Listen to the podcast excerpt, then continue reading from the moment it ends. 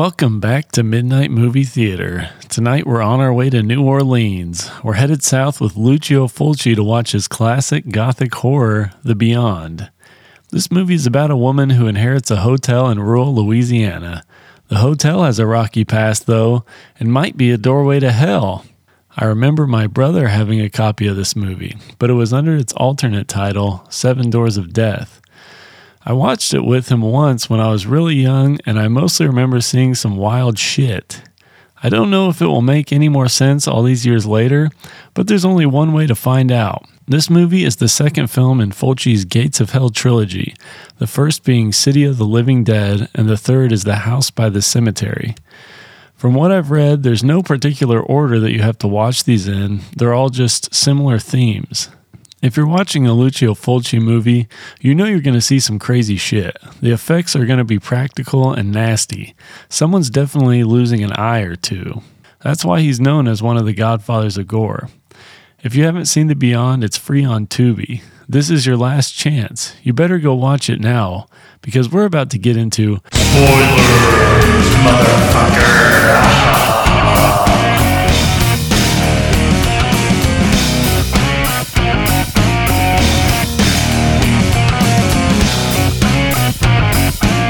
Right away, it's 1927 and we're in Louisiana.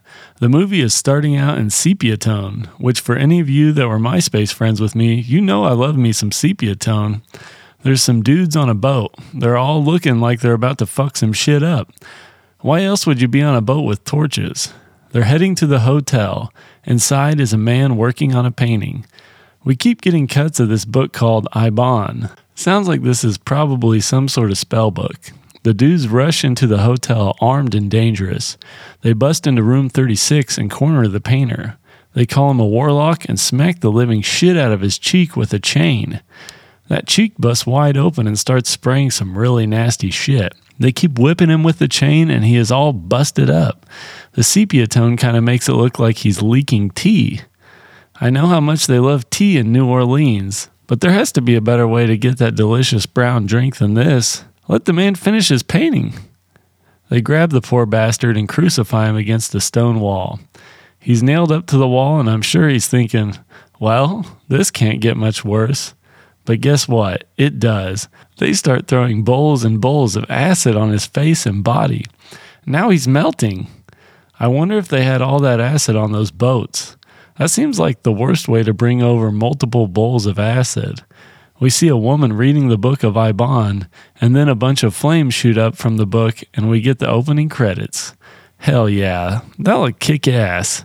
I'm really liking the music in this movie as well. We're jumping ahead to 1981, Louisiana. Liza is talking to a man about how she inherited the hotel. There are a couple of dudes outside giving the place a fresh coat of paint. They're up on some scaffolding, and one of the painters sees some white eyes staring at him through the window. This scares the absolute shit out of him. He jumps backwards off of the scaffolding and lands right on his back. Blood is instantly shooting out of his mouth. I hope this motherfucker has health insurance. They bring him inside and put him on the couch. He's bleeding pretty bad and just keeps repeating, The eyes!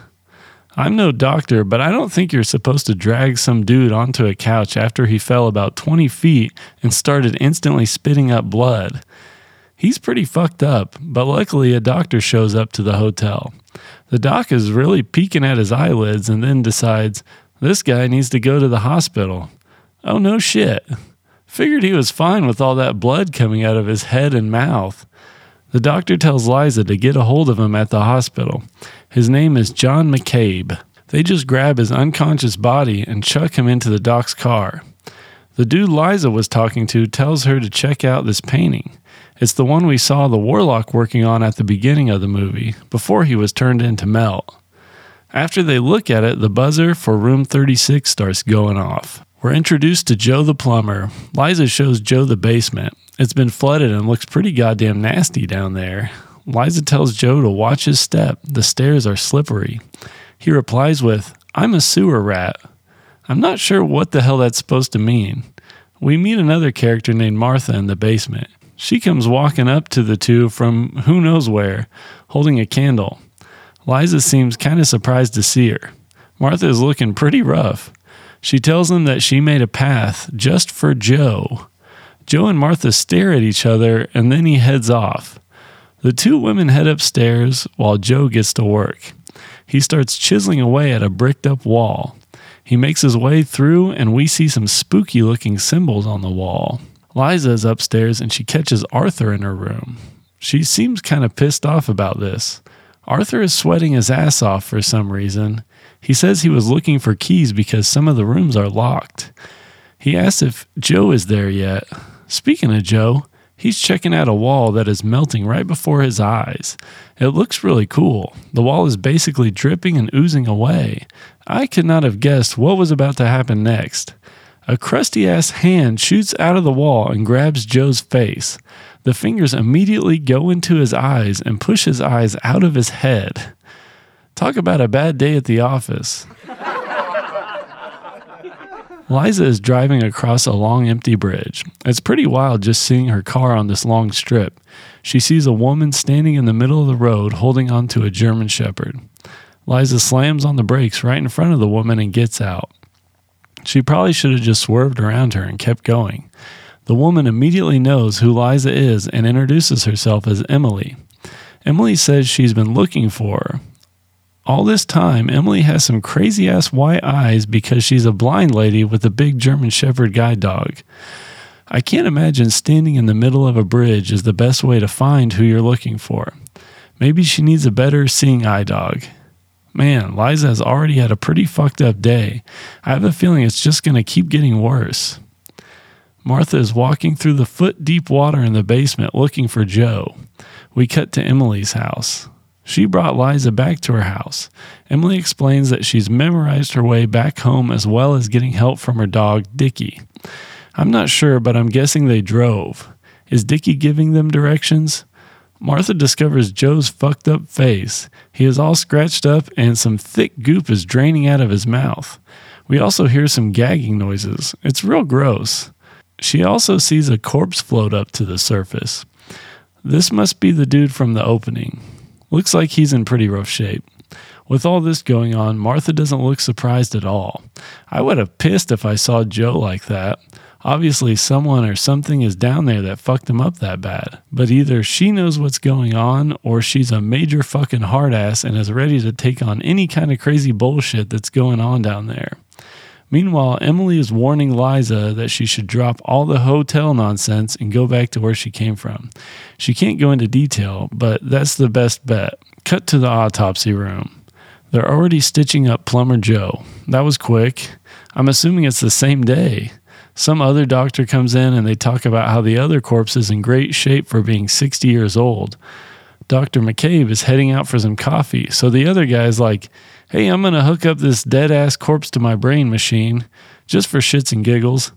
Then he gets called into another room, and we get to see that the 60 year old body is beginning to show signs of life. It's either a heartbeat or brain activity. Plumber Joe's wife and daughter show up. The wife heads into the autopsy room and the girl waits outside. There's no staff in the room. She's just in there alone with like six dead bodies. She pulls out some big pieces of cloth and just starts cutting them up with scissors. I'm not sure if I'm reading this right, but it appears that she has put together an entire suit on the spot. She fashioned clothes for Joe at the morgue in what seems to be no time at all. That is completely bonkers. She turns around and starts screaming her ass off. I'm not quite sure what makes her scream like this. We just see a big glass jar of clear liquid start shaking. The daughter hears all the screaming and runs in to check it out. She's pretty freaked out about seeing her dead dad and the other melted body next to him. She looks over and her mom is just lying on the ground underneath this jar of liquid. It tips over and starts pouring onto her face. The girl is in shock. She watches her mom's face turn into a wax melt. This goes on for quite a while. She probably could have pushed the jar away and maybe her mom would have walked away with some minor burns, but we see the full jar stream on her face and it just keeps getting worse. Eventually, shit starts to bubble and shoot out from her. A bloody, foamy mess starts pouring across the floor towards the poor girl. She is trying to get out of there but can't get any of the doors open until one door opens and a body falls towards her. All the effects have looked really great. It's clearly pretty low budget, but the work is amazing. We cut to Liza at a jazz bar with John McCabe. She explains how she used to live in New York and she's kind of down on her luck. She's complaining about Arthur and Martha, and he suggests firing them. Liza says that they came with the hotel. I'm not exactly sure what this means. Seems that the hotel hasn't been open for a long fucking time. What have they been doing in the meantime? John gets a call from the hospital. We're at a graveside service for Joe and his wife. Emily, Liza, and Joe's daughter are all there. It's revealed that Joe's daughter has the same white eyes as Emily now. We're over at the hotel. It's nighttime, and Emily is waiting in a dark room for Liza. She asks her why she didn't listen to her. Now she must tell her everything. That probably would have been the thing to do right off the bat. There's a quick POV shot heading into room 36. Then Emily goes on about how 60 years ago, everyone in the hotel disappeared. A painter named Schweik found a key to the seven doorways of hell. She's interrupted by a presence in the hotel. She starts freaking out. Liza seems way too calm about this. She's just like, nah, none of that shit really happened. I'm from New York and ghosts aren't real. Emily is touching the painting and her hands start bleeding. She warns Liza to never go into room 36. After the bloody hand stuff, she starts screaming and runs out of the hotel. Liza takes a second to think about something that seemed off with Emily. Her footsteps were completely silent as she ran out of the hotel. I don't know how Liza would be staying in this creepy ass hotel after hearing all that. It's the next day, and Liza decides she'll start the day off by not listening to Emily again. She's really committed to fucking around. So she busts into room 36 and immediately finds the Book of Eibon. A door behind her starts to creak open. It's an open wardrobe. I'm not for sure, but it almost feels like whatever supernatural shit is going on at the hotel already has a hold of Liza. She leaves the wardrobe alone and heads for the bathroom. She pops open the door and is greeted with Schweik. He is crucified against the wall in the shower. As soon as she sees this, a lightning storm kicks up in the bathroom to go along with it. She freaks and runs the fuck out of there. There's more lightning in the house, and she sees someone coming to the door. It's only Dr. John. He comforts her and opens up some curtains. He's looking at her like, You're crazy as hell. Then he kicks open the bathroom door and Schweik's body is gone, although the nails that had his hands pinned to the wall are still there. Now he's really like, Damn, bitch, you crazy. Liza tells Dr. John about Emily. John is all like, I know everyone in New Orleans. There's no blind girl named Emily. Liza and her remodel guy, Martin, are walking around town. Liza spies the Book of Eibon through a bookstore window. When she goes in to check on it, it's a different book. The bookstore owner is inside, laughing his ass off. Oh, good, we're back in this crusty ass basement. Arthur brings in a bucket of goop to fill in the big hole in the wall. Meanwhile, Martin is meeting up with a guy to find the original building plans for the hotel. The dude is like, That's where the book is. I'm going to lunch, motherfucker. Also, I'll lock the door. Good luck climbing up this big ass ladder by yourself in a locked room. Hope you're not in a Lucio Fulci movie or anything. Martin sees the Seven Doors hotel book and starts reading it on the ladder. That's a mistake because here comes some lightning. The lightning makes him jump off the ladder backwards. He hits the ground hard as fuck. If that wasn't bad enough, here comes some tarantulas. Well, there's like two or three tarantulas and a bunch of other fake tarantulas on sticks. I'm not exactly sure what kind of noises tarantulas are supposed to make, but these particular breed are snorting and squealing like pigs. There's also a ton of crunching noises in the background. It's very weird. These hairy little fuckers come on over to Martin's face and start chowing the fuck down. They must be hungry as hell because they're eating his lips and cheeks and eyes, and then they go for the tongue. Some of that goopy pudding stuff starts dripping out, and we pan over to see the floor plan slowly disappear from the book he was looking at.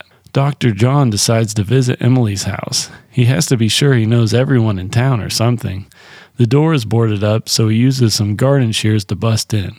Dr. John is willing to do a B&E just to make sure there isn't a single person around that he hasn't met. When he gets inside, the place is all run down. There's cobwebs and shit everywhere. He's got to be thinking that Liza is nuts at this point. He finds the Book of Eibon and starts reading through it. He gets to the part about the seven gateways to hell and hopefully stops there. Back at the hotel, Martha is in room 36. She's starting to dust the place up a little bit. She finds a bathtub full of the nastiest looking black water you can imagine. It's like there's a swamp inside the bath.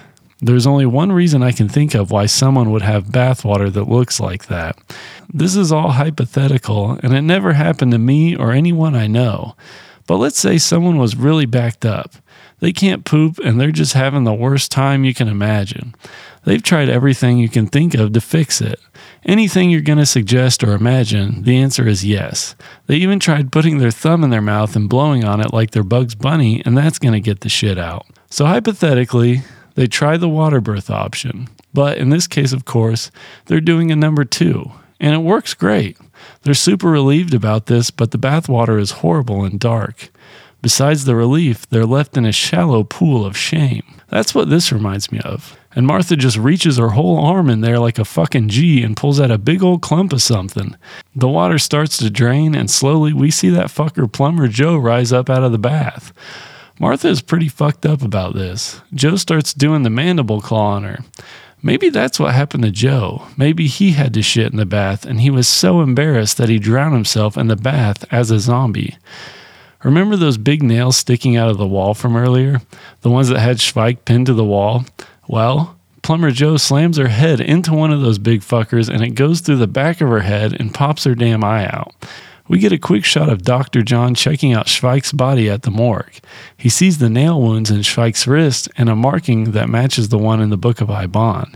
It says, The day the gates of hell are open, the dead will walk the earth, or something like that. Emily and Dickie are chilling at their ghost house in the dark.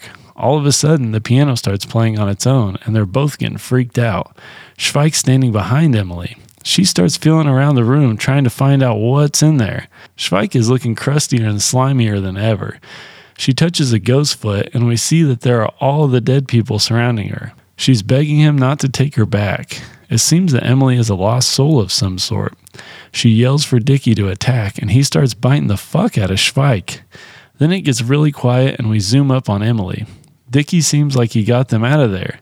He calmly walks back over to Emily. He has some goopy goop on his head and ears. Emily's all like, Good boy. Good boy, Dick. And then out of nowhere, he bites her throat out. He's fucking going nuts on Emily. He bites her ear off and it's some nasty, splattery mess. Dr. John is trying to call Liza, but she is down in the basement. She's trying to find Martha or Arthur. She's walking across the makeshift bridge in the flooded basement when Arthur jumps out of the water and grabs her. He's either trying to pull himself out or drag her down in the water. She breaks free and runs upstairs. The room 36 bell starts ringing loud as shit. She runs into Dr. John and she's screaming her fucking balls off. John is immediately like, Stop that shit. I'm sick of hearing all these bullshit stories. Dr. John tells Liza he went to Emily's and it's abandoned. He thinks she left the Book of Eibon there for him to read. They go down to the basement to find Arthur and he's not there. She's starting to think that she might be going crazy. He starts questioning who she really is. He's thinking she's lying about her identity because of the hotel being a gateway to hell. They don't have a chance to really flesh out this conversation because they're interrupted by an earthquake slash lightning storm that's happening in the basement. Blood is shooting out of the floor and they stumble their way back upstairs. The whole house is starting to shake. We see the painting from earlier starting to ooze blood. And you will face the sea of darkness and all therein that may be explored.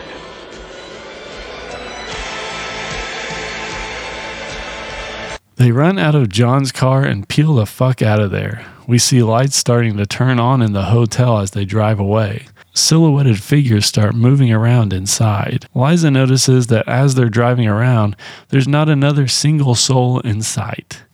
They pull up to the morgue and run inside. There's no one at the hospital either. John is still telling Liza not to bother him with any mumbo jumbo bullshit. He needs a rational explanation, so he's going to call the FBI. They go to his office and he finds his revolver. Liza sees a bunch of blood on his desk. She freaks out and a bunch of zombies bust through the glass and grab her. He starts blasting. John is probably about two inches away from shooting Liza in the face, but luckily he gets the zombie. They run to the elevator, but it goes down before John can get on. He is point blank shooting these zombies in the arms, the legs, and the body. For some reason, he hasn't figured out that the head is the way to go. He's being surrounded, but he locks himself in a nearby room. These zombies don't look like they could give much of a fuck. They're really shuffling around about as slow as you can imagine. Liza's down in the morgue and she hears someone crying. It's Plumber Joe's daughter. She doesn't know she has the creepy eyes, but we fucking do. Dr. Harris almost gets Joe with a knife, but he dodges it and lets him know he's not a zombie. He finally starts headshotting these bastards. I don't know how he has this many bullets, but who fucking cares? John shoots a glass door and all the glass flies into Harris's face. He's dead, and I don't even know if John notices. but he makes his way back to the elevator and finds Liza and Jill. They are on another floor, but this floor also has a shitload of zombies on it. John starts blasting the bodies, and this doesn't do shit. They're back in the morgue. They pop open another door, and Schweik's standing there. John hasn't tried shooting him in the head yet for some reason, just keeps hitting the body. What the fuck, John? He's just making more stinky black stuff fall out of him. Then Jill does a heel turn and grabs Liza's face. John is quick on the draw and blasts her. This is the part that I remember most from this movie. I couldn't even remember what movie this was from. I just knew it was some sort of a Lucio Fulci movie or something Italian. So, all this time, John's probably fired off about 30 rounds or more. Every time it just leaves a normal size hole in whatever he shoots. Well, for some reason, when he shoots Jill's head, her entire forehead explodes. Her head rocks back and forth, and just a watermelon full of blood splashes out of her dome. It is fucking wild looking. I don't know if the ghost turned his ammunition into exploding bullets or something, but there's not really any other way to explain that. Liza and John try another door and head through it. John's gun is finally out of bullets, I guess. He throws it down. There are stairs on the other side of the door. They run down and quickly realize that they're back in the hotel basement. They head towards a hole in the wall with the same fog pouring out of it. I would be shitting my pants so fucking bad right about now. We see their faces as they walk through the door. When we get a back shot of them, we see that they're walking around in what looks like the painting from the beginning of the movie. This shot looks amazing. It's like a big dusty desert with a bunch of bodies crusted into the ground. It's so good. They run towards the camera and we see that they have white eyes. We hear this quote again And you will face the sea of darkness and all therein that may be explored.